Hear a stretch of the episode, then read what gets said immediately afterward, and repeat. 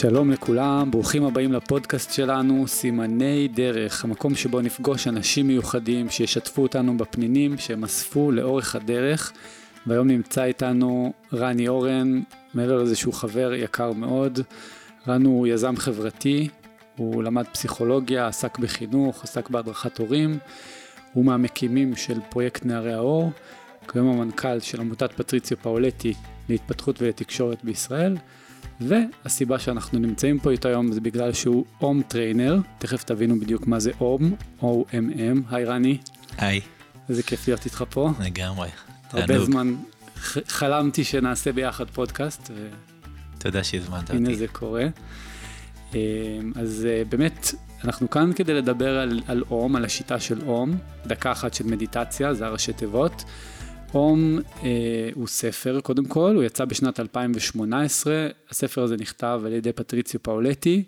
למי שלא מכיר, פטריציו הוא איש חזון, הוא מאמן, הוא אסטרטג, הוא פילנטרופ, והוא בעיקר חוקר נלהב של המחשבה האנושית ושל הפוטנציאל שגלום בה.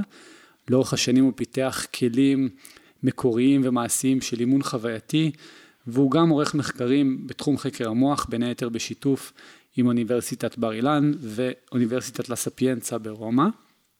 אז אה, רני, איך, אה, איך בעצם הגעת לפטריציו ולרעיונות שלו? מתי זה היה? וואו. החזרתי אותך אחורה. כן, החזרת אותי הרבה אחורה. אני... האמת שבנעורים שלי הייתי אדם סקרן, אבל בסך הכל חייתי חיים די אה, נורמטיביים. אה, כדורגל, לימודים, בנות. עשיתי הכנה לצה"ל, התגייסתי ליחידה קרבית, שירתתי בדובדבן. וגם במהלך השירות הרגשתי הרבה, הרבה חיבור והרבה גאווה, והרגשתי שאני משרת את המדינה, ואני שומר על ההורים שלי שבבית יכולים לישון טוב. וכל המקום הזה של מסתערב והמפגש עם מבוקשים. הייתי בזה שליחות אה, גדולה, ובגדול היה לנו כל הזמן את השאלה הזאת, אה, היה לנו מין דף כזה עם תמונות כל הזמן, והשיח על המבוקשים, וכמה רע הם עושים בעולם, וכמה חשוב לעצור אותם. ו... אבל קרה פעם אחת מקרה ממש לקראת סוף השירות שלי, שאחד החבר'ה שחיפשנו הרבה מאוד זמן אה, נכנע, מה שלא קרה לפני. וירדתי ככה מהגג בסוף הפעילות, ואני הולך ואני מגיע למרחק קרוב לידו, ואני מסתכל בעיניים שלו, ופתאום פעם ראשונה לא ראיתי מבוקש ולא ראיתי רוצח. ראיתי נער צעיר, מלא רעל, מלא שנאה, מפוחד, מלא אלימות בתוכו, אבל כמו שראיתי בעיניים שלו, פתאום ראיתי גם את עצמי. והתחלתי לשאול המון המון שאלות. השאלה הראשונה הייתה, למה הגענו לסיטואציה הזאת, אתה ואני, אנחנו לא מכירים אחד את השני, למה אנחנו מנסים להרוג אחד את השני? והתחלתי לחשוב המון על חינוך, על סביבה, על ההשפעה של הסביבה, אה, מה מעצב אותנו להיות מה שאנחנו. וזה דחף אותי ממש למסע חיפוש. אה, טסתי לחו"ל, חזרתי, התחלתי לקרוא הרבה ספרים, ואז אה, התחלתי ללמוד באוניברסיטה הנדסה, כי אני מאוד מאוד ריאלי, אבל עברתי לפסיכולוגיה, כי חשבתי שמאוד מעניין אותי להבין את נפש האדם. והשנה הראשונה בפסיכולוגיה לא סיפקה לי את מה שחיפשתי, אז המשכתי לחפש. והייתי יורד בבניין שרת באוניברסיטת תל אביב לקומה מינוס ארבע, הספרים המאובקים שאף אחד לא מגיע אליהם, מה שהיום נקרא העידן החדש. אבל קורה, ממש, קורה המון המון, וזה דחף אותי גם להבין יותר את הדתות, וקראתי את הברית החדשה, אה, ואת הבאגavad גיתא, ואת הקוראן, וכמובן את התנ"ך, וקבלה, ובאמת חיפשתי המון, ולא מצאתי את מה שחיפשתי. ואז היה לי פגישה מעניינת, אחי הלך תקופה ארוכה לטיפול פסיכולוגי, ואמר לי, רני, בוא, תלך גם אתה.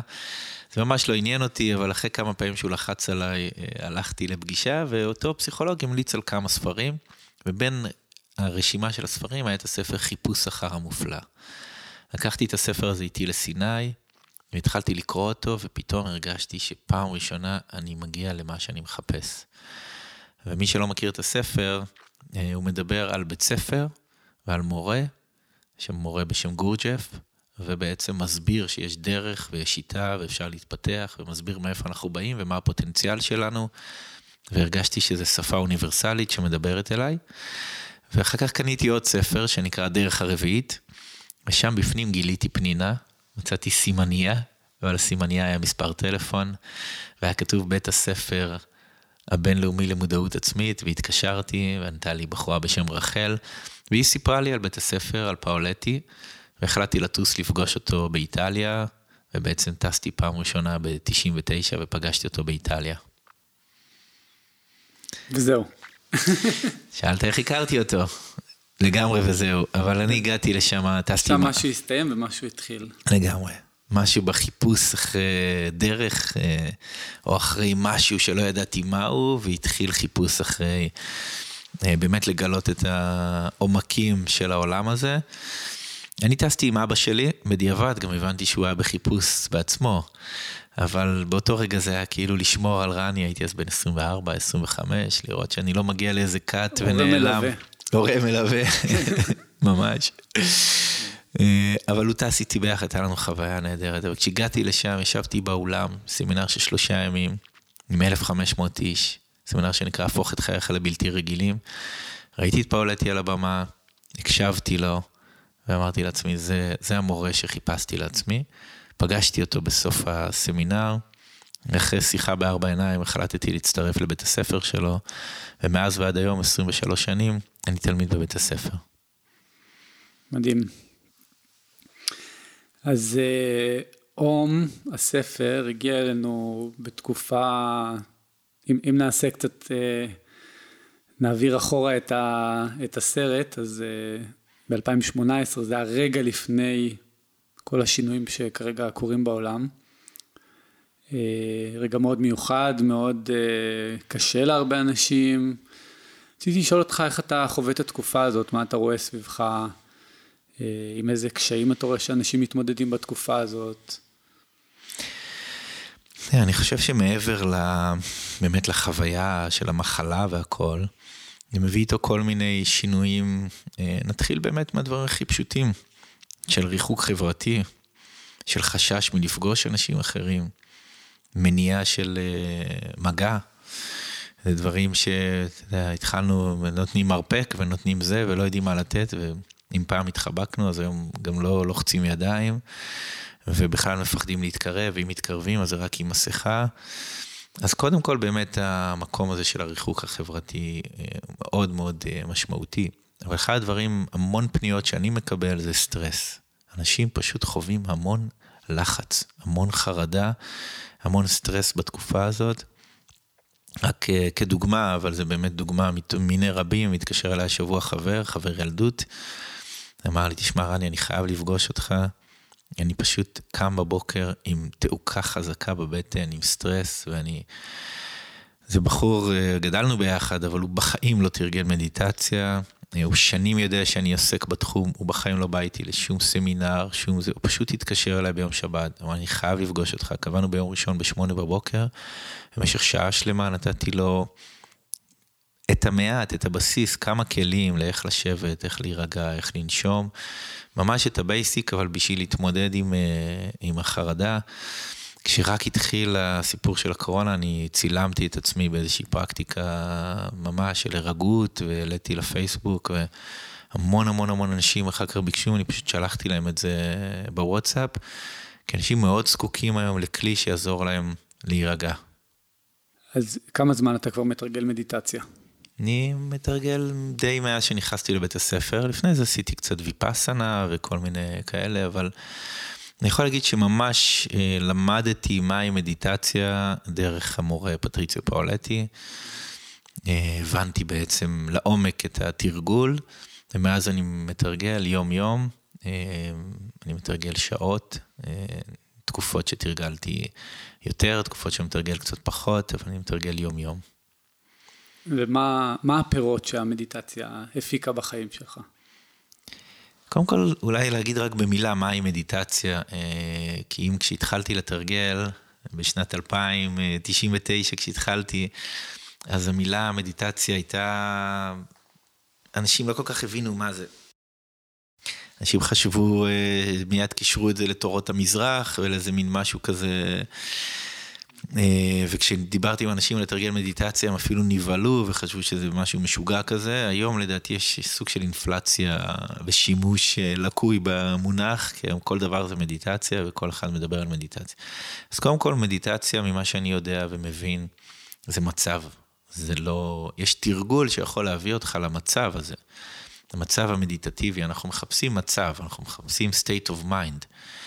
והמצב הזה, יש כל מיני דרכים להגיע אליו, אבל שם הפוקוס. ומהו המצב הזה, המצב של מדיטציה? יכולת להיות כאן ועכשיו, עם חושים ערים, מאוד חי, מאוד אינטראקטיבי, מאוד ערני למה שקורה בסביבה שלך, אבל עם איזשהו מרחק פנימי שמאפשר לך להיות כאן ועכשיו, אבל לא להזדהות עם מה שקורה, לא להגיב בצורה אוטומטית. האוטומט הזה מוביל אחר כך לתגובות שאנחנו מצטערים עליהן, כמו תגובות של אלימות, או, או תגובות uh, קשות, או פשוט תגובות אוטומטיות שאנחנו אומרים דברים שאנחנו מצטערים עליהן, או פועלים בצורה שאנחנו מצטערים עליהן. אז אני חושב שהדבר הכי אה, עמוק שהמדיטציה נתנה לי, זה אחד, את היכולת באמת להיות נוכח ברגע, ושתיים, להיות נוכח ברגע עם מרחק. מה שמאפשר לי הרבה יותר ליהנות מהרגע. לחוות הרבה פחות רגשות שליליים או רגשות הרסניים במהלך היום, ומצד שני לחוות הרבה יותר רגעים של הודיה, של הקשבה, של ענווה. לדעת שסביבי יש הרבה מאוד אה, אנשים טובים שאני יכול ללמוד מהם. זה הביא אותי למקום יותר קשוב, בעיקר. מדהים. אז אה, מה, מה כל כך מיוחד אה, בשיטה של אום, של דקה אחת של מדיטציה? אז קודם כל, רק אה, כאנקדוטה קטנה, אז באמת כשהתחלתי לתרגל, הייתי יושב בהתחלה 21 דקות, 21 דקות התפתחו ל-42 דקות, אחר כך הייתי מתרגל שלוש שעות, הייתי קם בשלוש בבוקר ומתרגל שלוש שעות במשך תקופה מאוד ארוכה. ואחר כך כשהייתי מדבר עם אנשים ואומר, בוא תתרגל איתי מדיטציה. אז הוא אומר, מאיפה יש לי זמן לתרגל מדיטציה? למי יש זמן לתרגל מדיטציה? הייתי אומר, תעשו איתי כלום, לא, טוב, בוא נעשה 21 דקות. למי יש 21 דקות? אז בוא נעשה 7 דקות. למי יש 7 דקות? אז בוא נעשה דקה. וראיתי שכשאתה אומר בוא נעשה דקה, אין אף אדם שיכול להגיד אין לי דקה. אז קודם כל מה שיפה בשיטה הזאת, שהיא מביאה אותך למקום שהתרגול יכול להסתכם בדקה. עכשיו, גם פה זה יכול לבלבל, כי מחשבה שבסוף מתרגלים דקה. 24 השעות שלנו ביממה מורכבים מהרבה הרבה דקות. אבל אפשר עם הרבה תרגול ועם אה, דרך והבנה ולימוד של העניין הזה להגיע למצב שדקה יכולה לעשות טרנספורמציה מוחלטת של המצב שלנו הפנימי. מלחץ וסטרס ודאגה למקום של שקט. אני אספר לך איזשהו אה, סיפור קטן. לפני הרבה שנים אה, הייתה לי את הזכות להביא לארץ אה, קבוצה של דרווישים. הם הגיעו מקוניה, מטורקיה, והיה להם מורה, מורה סופי. ויום אחד הלכנו ברחוב, ואני קצת הייתי מוטרד, כי ארגנו להם טור בירושלים, בחיפה, בתל אביב, וזה, האולם עוד לא היה מלא, וככה דיברתי איתו על זה שאנחנו מנסים למלא את האולם. הוא הסתכל עליי ואמר לי, שגם אם יהיה אדם אחד באולם שמתעניין, מבחינתו זה שווה הכל. זה כבר היה מדהים. אבל המשכנו לדבר ולדבר, וסיפרתי לו ככה על הסטרס שאני חווה. ואז הוא הסתכל עליי ואמר לי, אני יכול בנשימה אחת לשנות את המצב הפנימי שלי. ואני הסתכלתי עליו ככה, היה אדם מאוד אמין. אז ידעתי שהוא מתכוון למה שהוא אומר. אבל זה היה נשמע לי כמו משהו בלתי אפשרי, כל כך רחוק ממה שאני חווה, כי כשאני עצבני ואני כועס ואני נסער, אני יכול לקחת נשימה, מקסימום שזה יעשה זה היפרוונטילציה, אבל זהו. זה היה נשמע לי כל כך רחוק. והיום אני מבין שעם תרגול נכון אפשר להגיע למצב שאפילו נשימה טובה, איטית ועמוקה, יכולה לעשות הבדל גדול. בטח ובטח דקה. אז קודם כל, עצם העניין שפאולטי לקח 40 שנה של ניסיון, ואני חושב שהוא באמת אחד המאסטרים הגדולים בעולם בתחום הזה של מדיטציה. מעבר לרמה האישית שלו, שעבד עם באמת מאות אלפי אנשים, והקים קרן אה, ועוסק במחקר סביב התחום, והוא עובד עם מורים בעולם.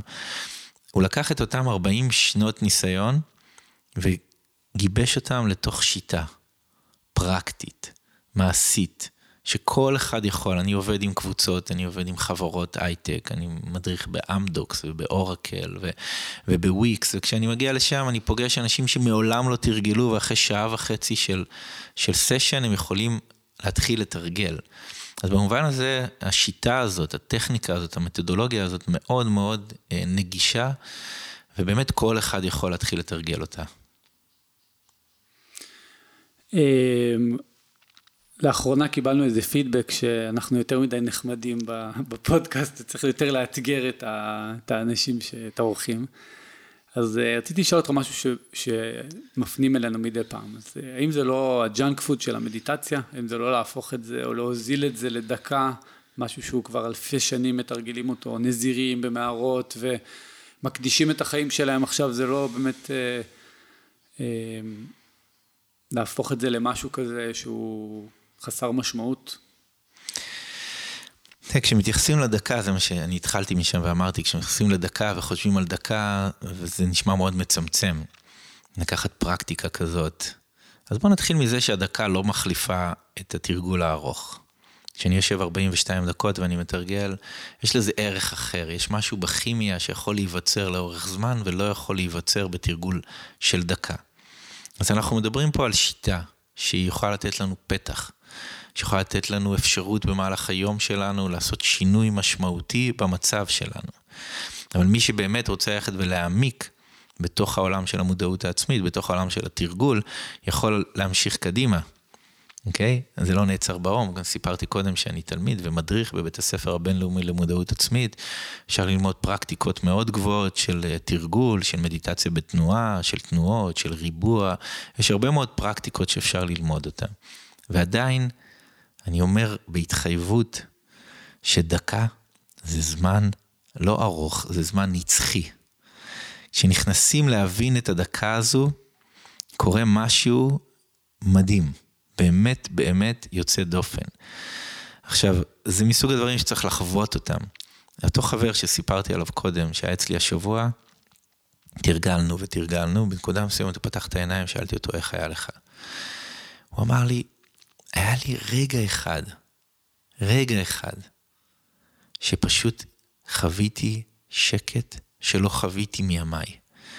עכשיו, אני מבטיח לך ולכל מי שמאזין, ששנייה אחת, שבריר שנייה אחת, של נוכחות אמיתית ועמוקה, של שקט עמוק, יכול לשנות אותנו לתמיד.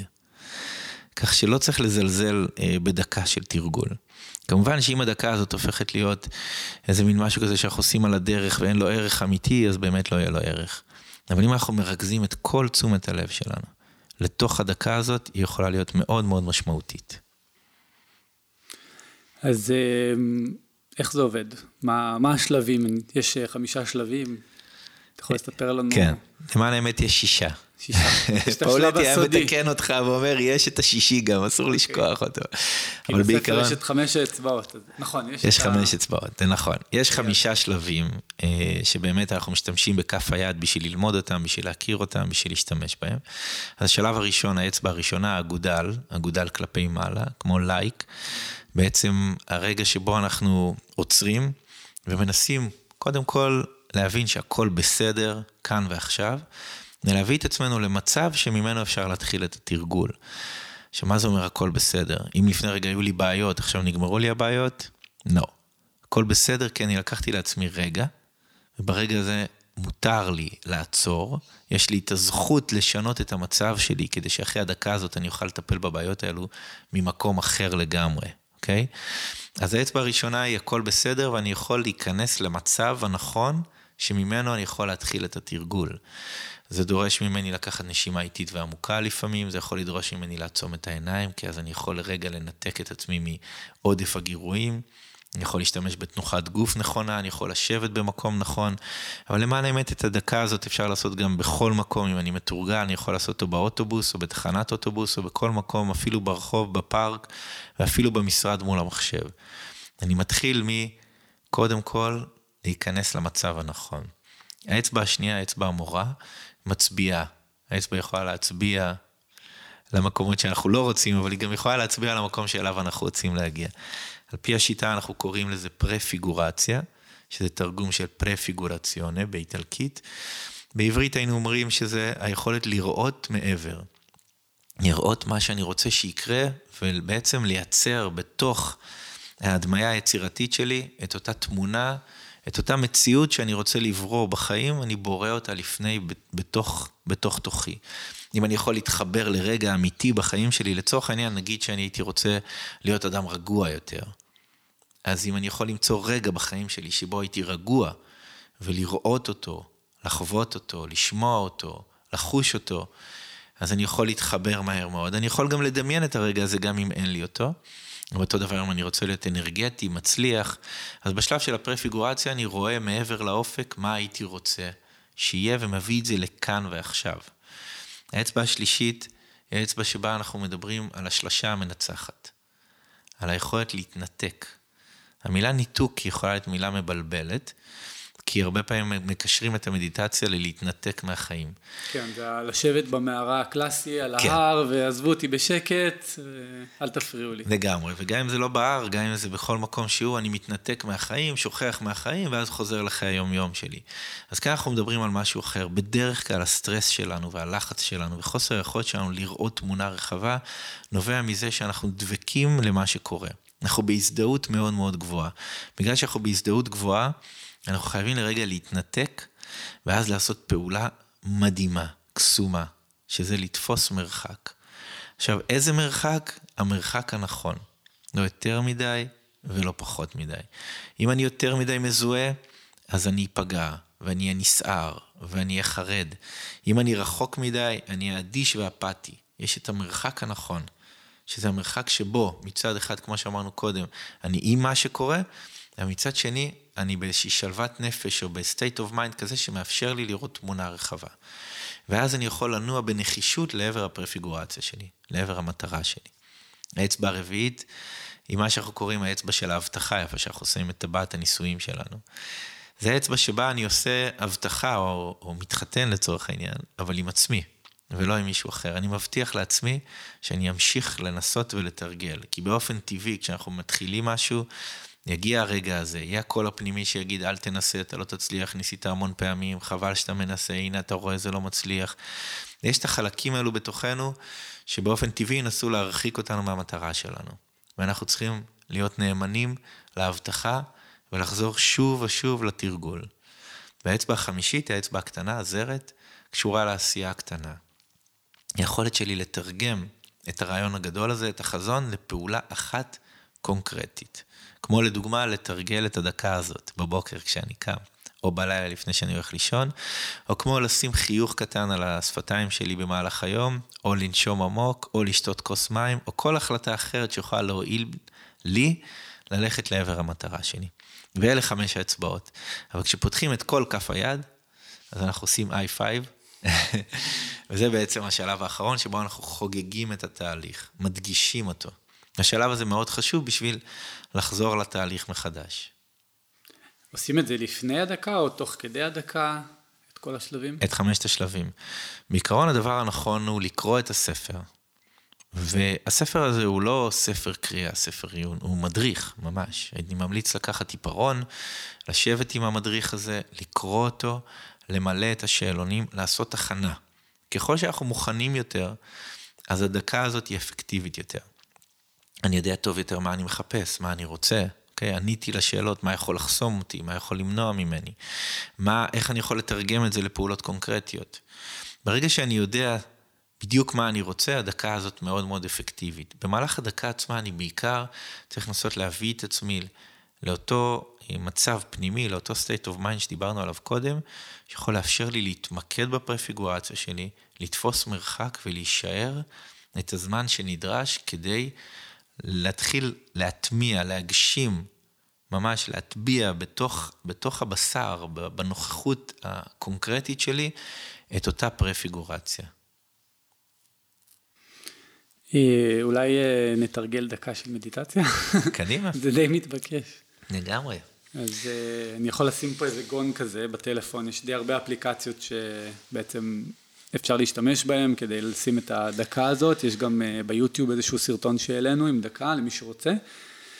אה, אולי ככה תסביר מה עושים. ו... כן, הייתי ממליץ קודם כל אה, למי שעוד לא תרגל, או שאין לו הרבה ניסיון בתרגול, להבין שבסופו של דבר אנחנו רוצים להגיע ל state of mind מסוים, אבל הכל מתחיל מהגוף.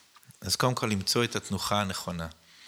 עכשיו, איזו תנוחה היא נכונה, זה, זה עניין מאוד אינדיבידואלי, אפשר לשבת על הרצפה בישיבה המזרחית, אפשר לשבת ב, על הברכיים, אבל גם בהחלט אפשר לעשות את זה על כיסא או על כורסה. כל אחד צריך למצוא את המקום שנוח לו. כן הייתי ממליץ לנסות למצוא תנוחה זקופה. כי ככל שעמוד השדרה שלנו זקוף יותר, מעבר לזה שהתקשורת הנוירולוגית רצה טוב יותר, אנחנו באופן טבעי יכולים לנשום יותר טוב ולהירגע. יכולים לנסות לקפל את עצמכם ולנסות לנשום, לעומת לשבת זקופים ולקחת נשימה איטית ועמוקה. אתם תרגישו שבאופן טבעי הרבה יותר טוב להיות זקופים, אוקיי? זקוף אבל לא מתוח. אנחנו רוצים למצוא תנוחה נוחה, טובה. וזה מאוד מאוד תלוי במקום שאם אנחנו מגיעים, יש אנשים מאוד מאוד גמישים, יש אנשים לא גמישים. מאוד חשוב למצוא את התנוחה שטובה לנו. אם אפשר למצוא איזשהו מקום קצת שקט, זה מצוין, לפחות לתחילת התרגול. דבר נוסף שכדאי לעשות אחרי שלוקחים נשימה איטית ועמוקה, למי שאין לו בעיה עם זה, זה לעצום עיניים.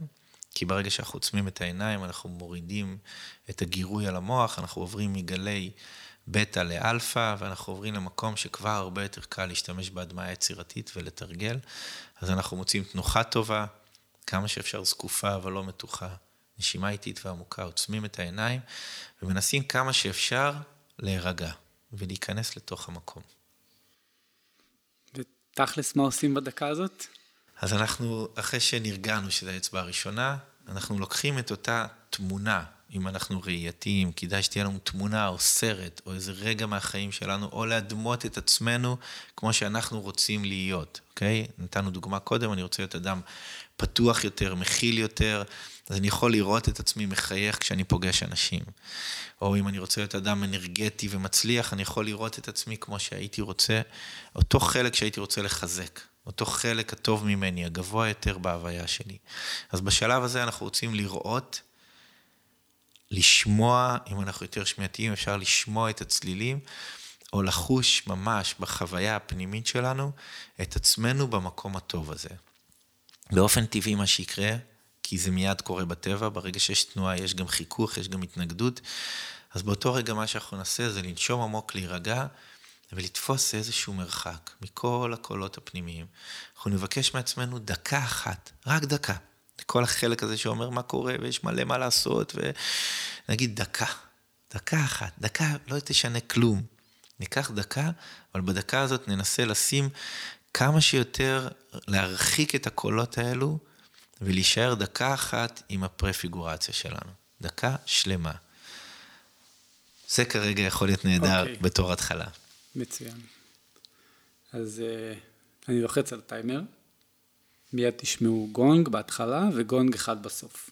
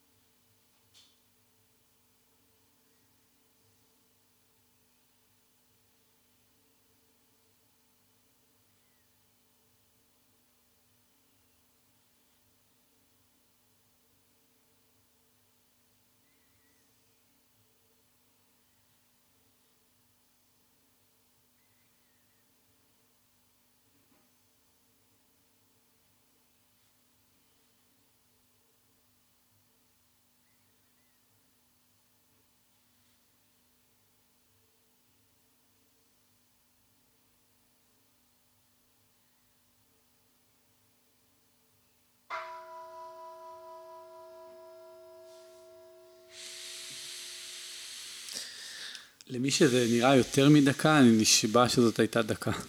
כן, זה אחד הדברים שקורים בתוך התרגול של המדיטציה בכלל, ובטח של אום, זה שאתה מגלה שהזמן הוא מאוד מאוד יחסי. ושתחושה של דקה יכולה להיות תחושה של נצח, או יכולה להרגיש כמו שנייה אחת. זה באמת תלוי במידה שבה אנחנו מצליחים להביא את עצמנו לכאן ועכשיו. כן, זה גם מתחבר למה שאיינשטיין אמר, שהזמן הוא יחסי באמת, גם בחוויה הפנימית שלנו, הסובייקטיבית. אמ, אז למי זה, למי זה מומלץ? למי מומלצת שיטת אום? בעיקרון, אום אה, היא שיטה, כמו שאמרתי בהתחלה, שיכולה להתאים לכל מי שמחפש כלי בחיים שלו להירגע, להביא פנימה אה, מימד של חיבור יותר גדול. להיות מסוגל אה, לראות מעבר לאופק, מעבר לחיי היומיום. לשים לעצמנו איזשהו חזון גדול יותר. להתחבר למה שאנחנו קוראים לו בשיטה, האני הטוב ממני, אותו חלק פנימי שאנחנו רוצים לחזק בחיים. לכל אחד מאיתנו יש רגעים ביומיום שאנחנו מסתכלים על עצמנו מבחוץ ואומרים, וואו, מדהים. ויש רגעים שאנחנו מסתכלים בחוץ ואומרים, לא משהו. ואנחנו רוצים לקחת את אותם רגעים של כן ולחזק אותם. זה כמו זרע שנשקה והוא יצמח ויגדל. אז לכל מי שרוצה לחזק בתוך החיים שלו את החלקים האלו של ההוויה, שהוא חושב שהם החלקים הנכונים והטובים יותר, ולראות יותר רגעים ביום של נוכחות. לכל מי שמרגיש שיש לו לחץ ודאגה ופחדים וחלקים שחוסמים אותו מלזוז לעבר, והיה רוצה להצליח ללמוד, להתנתק ולתפוס מרחק, השיטה יכולה להיות מאוד מאוד מעילה. לכל מי שרוצה לפתח משמעת בחיים, של תרגול, שרוצה לחזק את ההבטחה שלו עם עצמו, השיטה מאוד מאוד מועילה, ולכל מי שרוצה ללמוד, לתרגם חזון גדול לפעולות קונקרטיות, לעשייה קטנה, השיטה יכולה להיות מאוד מאוד מאוד מועילה. זה מתאים גם לילדים? זה מתאים גם לילדים, כן. אני מלמד ילדים, ילדים קטנים, מעבר לבנות שלי שמתרגלות. מאיזה גיל, נגיד, אפשר להתחיל? אפשר להתחיל ממש מההתחלה. ממש ממש ממש מגילאים מאוד צעירים, אני הייתי יושב, מתרגל מדיטציה בחדר שלי, והבנות שלי היו מגיעות, יושבות לי על הברכיים ופשוט מסתכלות על הנר, מקשיבות לשקט. בחיים לא אמרתי להם לא להיכנס בזמן תרגול, ההפך, שמחתי שהן נכנסות. והילדות שלי מתרגלות, וכל פעם שיש להן איזשהו רגע שהן זקוקות, הן ממש לוקחות לעצמן את הדקה הזאת. אני עובד עם uh, בני נוער בחטיבת ביניים, זאת אומרת, באמת זה יכול להתאים גם uh, לילדים, גם לנוער, ובטח ובטח למבוגרים. אין גיל לשיטת אום. אמ, אז איך, איך מתחילים? איך בעצם אה, קראתי את הספר, ומה אתה ממליץ? איך לתרגל? קודם כל, ממליץ באמת לקנות את הספר ולקרוא אותו. אה, אנחנו קוראים פחות בתקופה הזאת, אבל הספר הזה הוא ספרון אה, קצר. אל תתבלבלו, אל תחשבו שהוא שטחי בגלל שהוא קצר.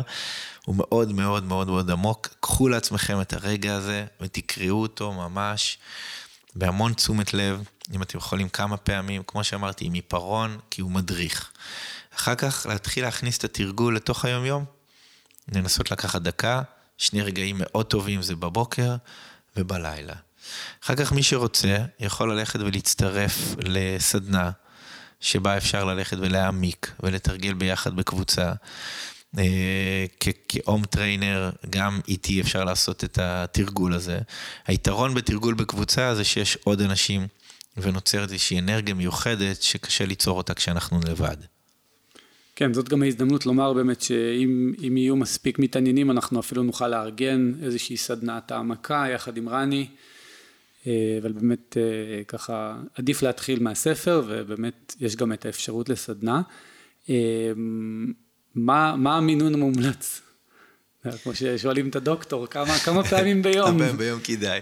מה מומלץ? תראה, אז כמו שאמרתי, אה, אנחנו מדברים על שיטה שהיא דקה. אבל היופי הוא שהיומיום שלנו מורכב מהרבה מאוד דקות, אוקיי? אז באמת כדאי לפחות לעשות דקה אחת ביום, ולעשות אותה בבוקר זה מאוד מאוד מאוד טוב, כי זה מסדר את כל היום. אחר כך כשנגמר היום, רגע לפני שהולכים לישון, אה, מעטים חושבים על זה או מודעים לזה, אבל הלילה הוא זמן מאוד מאוד חשוב לתת מודע שלנו. הרבה ממה שקרה לנו במהלך היום מתארגן מחדש בלילה. אז אם אנחנו יכולים לעשות, לקחת לעצמנו רגע, ולסגור את היום כמו שצריך, ולכוון את המחשבה שלנו לעבר הפרפיגורציה, הלילה יהפוך להיות הרבה יותר טוב, אנחנו נישן יותר טוב, הוא יהפוך להיות פרודוקטיבי, ממש. זאת אומרת שאנחנו נקום בבוקר עם תובנות חדשות, אנחנו נלמד, נתחיל לתקשר עם החלק התת-מודע שלנו, עם החלק האבסטרקטי שבתוכנו. אז הייתי ממליץ, קודם כל, דקה בבוקר ודקה זה, בלילה. זה המינימום. כן. זה הבסיס. זה הבסיס. ואחר כך, כמובן, הדקה הזאת יכולה לשרת אותנו אה, ממש רגע לפני משהו חשוב. לדוגמה, כשאני מגיע לפעמים לפגישות, אני עוצר באוטו, נושם עמוק ועושה דקה. לפני שעולים לאיזשהו מקום, לפני שנכנסים הביתה מיום עבודה, אפשר לעצור רגע, לשבת על ספסל, לעשות דקה, או לשבת רגע לפני שנכנסים הביתה. אפשר לעשות גם אום בעמידה, כשאני נשום עמוק, לעצור, לעשות דקה. אה, אפשר להשתמש ברגע הזה, גם אפילו ברגעים שאנחנו פתאום מרגישים קצת מבולבלים ושאנחנו צריכים רגע של מיקוד, אפשר לעצור רגע ולהתמקד מחדש לפני פרזנטציה חשובה בעבודה. אפשר באמת להשתמש ברגע הזה בכל פעם שאנחנו חושבים שזה יכול להועיל לנו לחיים. מדהים. אני יכול לספר שפעם, אה, היה כמה ימים שניסיתי לעשות פעם בשעה, וזה היה מאוד, אה, מאוד עוצמתי. ממש כל שעה לעצור, ולמרות השכנוע הזה של אין לי דקה, אין לי דקה, אבל למצוא את הזמן, כל שעה לעצור ו... ולתרגל, וזה הפיק כמו איזה מקצב כזה לאורך היום, של לפעמים לא שמתי לב כמה הדקה הזאת הייתה חשובה עד שעשיתי אותה. אז אה, רני, אנחנו לקראת סיום, ורציתי לשאול אם יש לך איזה מסר מיוחד לאנשים בתקופה הזאת, תקופה הזאת שמסביב אה, יש הרבה אי ודאות, חדשות לא פשוטות לפעמים, אה, גם ברמה האישית, גם ברמה העולמית. כשפרץ אה, משבר הקורונה, במרץ, כבר כמעט לפני שנתיים, אנחנו בתוך הפעילות שלנו בעמותת פטריצו פאולטי, פעילות שהייתה בשיאה, ובאמת היו עשרות בני נוער תחת האחריות שלנו, ופתאום כל המסגרות של משרד הרווחה נסגרו. אה, מצאנו את עצמנו ברגע של משבר כמו הרבה מאוד אנשים אחרים וחברות וארגונים. ואם יש משהו שלמדתי מהרגע הזה, זה שמשברים הם באמת באמת הזדמנות אמיתית, אם אנחנו יודעים לכוון לעבר מה אנחנו רוצים, מה חשוב לנו באמת. אם אנחנו צריכים לזקק לעצמנו את הבשביל מה כל זה, באמת באמת מה חשוב לנו, כי אנחנו הרבה פעמים מזוהים עם הצורה החיצונית, וכשהצורה משתנה אנחנו מרגישים חוסר ודאות ובלבול, ואז אנחנו יכולים ליפול לתוך המקום הזה של חרדה ותחושה שמשהו לא בסדר. אבל אם אנחנו מתנתקים מהצורה החיצונית וחוזרים למקום של המהות, ששם הפוטנציאל האמיתי ואפשר לברוא מחדש מה שרוצים, מהמקום הזה יש הזדמנות בכל רגע, ממש ממש בכל רגע שהחיים מביאים, וגם בתקופה הזאת יש הזדמנות מאוד גדולה ללמוד, להתפתח, להשתפר, להתחזק. אז אני חושב שקודם כל, אה, לצד, כמו שאמרת, תקופה מאוד מורכבת, ודיברנו על זה בהתחלה, זו תקופה שבה אנשים חווים אה, ממש אה, קושי, ילדים שנמצאים הרבה זמן בבידוד, מתחילים לאבד בהדרגה את היכולות החברתיות שלהם. לי, עם הבת שלי זה קרה לי, היא הייתה מאומתת, היא ישבה שבוע בבית, ובסוף השבוע היא באה אליי ואמרה לי, אבא, אני חוזרת מחר לבית ספר ואני לא יודעת מה יהיה. איך אני אהיה עם החברות שלי, איך הם יגיבו אליי. זאת אומרת, זה ממש מכניס, אה, יכול להכניס למקום של, של שאלות עמוקות, ודווקא השאלות העמוקות האלו, דווקא העצירה של האוטומט שקרתה בתקופה הזאת, יכולה לאפשר לנו לנסות לבנות מחדש ולבנות טוב יותר. לעצמנו קודם כל, וכמובן כחברה. אז אני חושב שכל פעם שאנחנו מרגישים חרדה ו- ותחושה של בלבול, לזכור שהמילה confusion באנגלית מורכבת מ-con, שזה עם, ו-fusion, שזה התכה. זה רגע שבו הכל מתפרק, אבל אפשר להתיך אותו מחדש ולבנות משהו אחר. אני חושב שהתקופה הזאת מביאה איתה את ההזדמנות הזאת. אני מאוד מאוד מאוד ממליץ, מנצל את ההזדמנות הזאת. כל מי שמקשיב, לקחת את הניסיון הזה, לקנות את הספר, לקרוא אותו, להביא לתוך החיים שלנו תרגול, תרגול אחר, גם אם אף פעם לא תרגלנו מדיטציה, גם אם תמיד חשבנו שמדיטציה זה משהו רחוק, נבין שזה משהו מאוד מאוד קונקרטי. במיוחד אחרי העבודה המדהימה שהדלאי למה עשה בשנים האחרונות, בפשטות הוא פשוט הביא את הנזירים שלו ואפשר לכל מיני אה, מחקרים בארצות הברית להתחבר ולראות מה זה עושה להם ואיך זה עובד עליהם. כל העולם של מיינדפולנס שהתפתח. אנחנו נמצאים בתקופה אחרת היום. אני חושב שצריך גם להבין שפאולטי מביא את העולם של המדיטציה. פאולטי אומר, מדיטציה היא לא לעצום את העיניים, אלא היא לפקוח את העיניים לחיים. ויש פה תרגול שיכול לעזור לנו להיות אנשים ערניים יותר, טובים יותר, חדים יותר, אה, אחראים יותר, לקחת יותר אחריות על מה שקורה בתוכנו ולכן על מה שאנחנו מקרינים לסביבה שלנו. עוד משפט אחרון. בטח. חשוב גם להגיד שכמו שאמרתי באיזשהו שלב, התרגול הזה של אום הוא פתח מדהים, הוא דלת, שברגע שפותחים אותו יכול להיות פתח למקומות באמת של חיפוש ו- ו- ומחקר והתפתחות.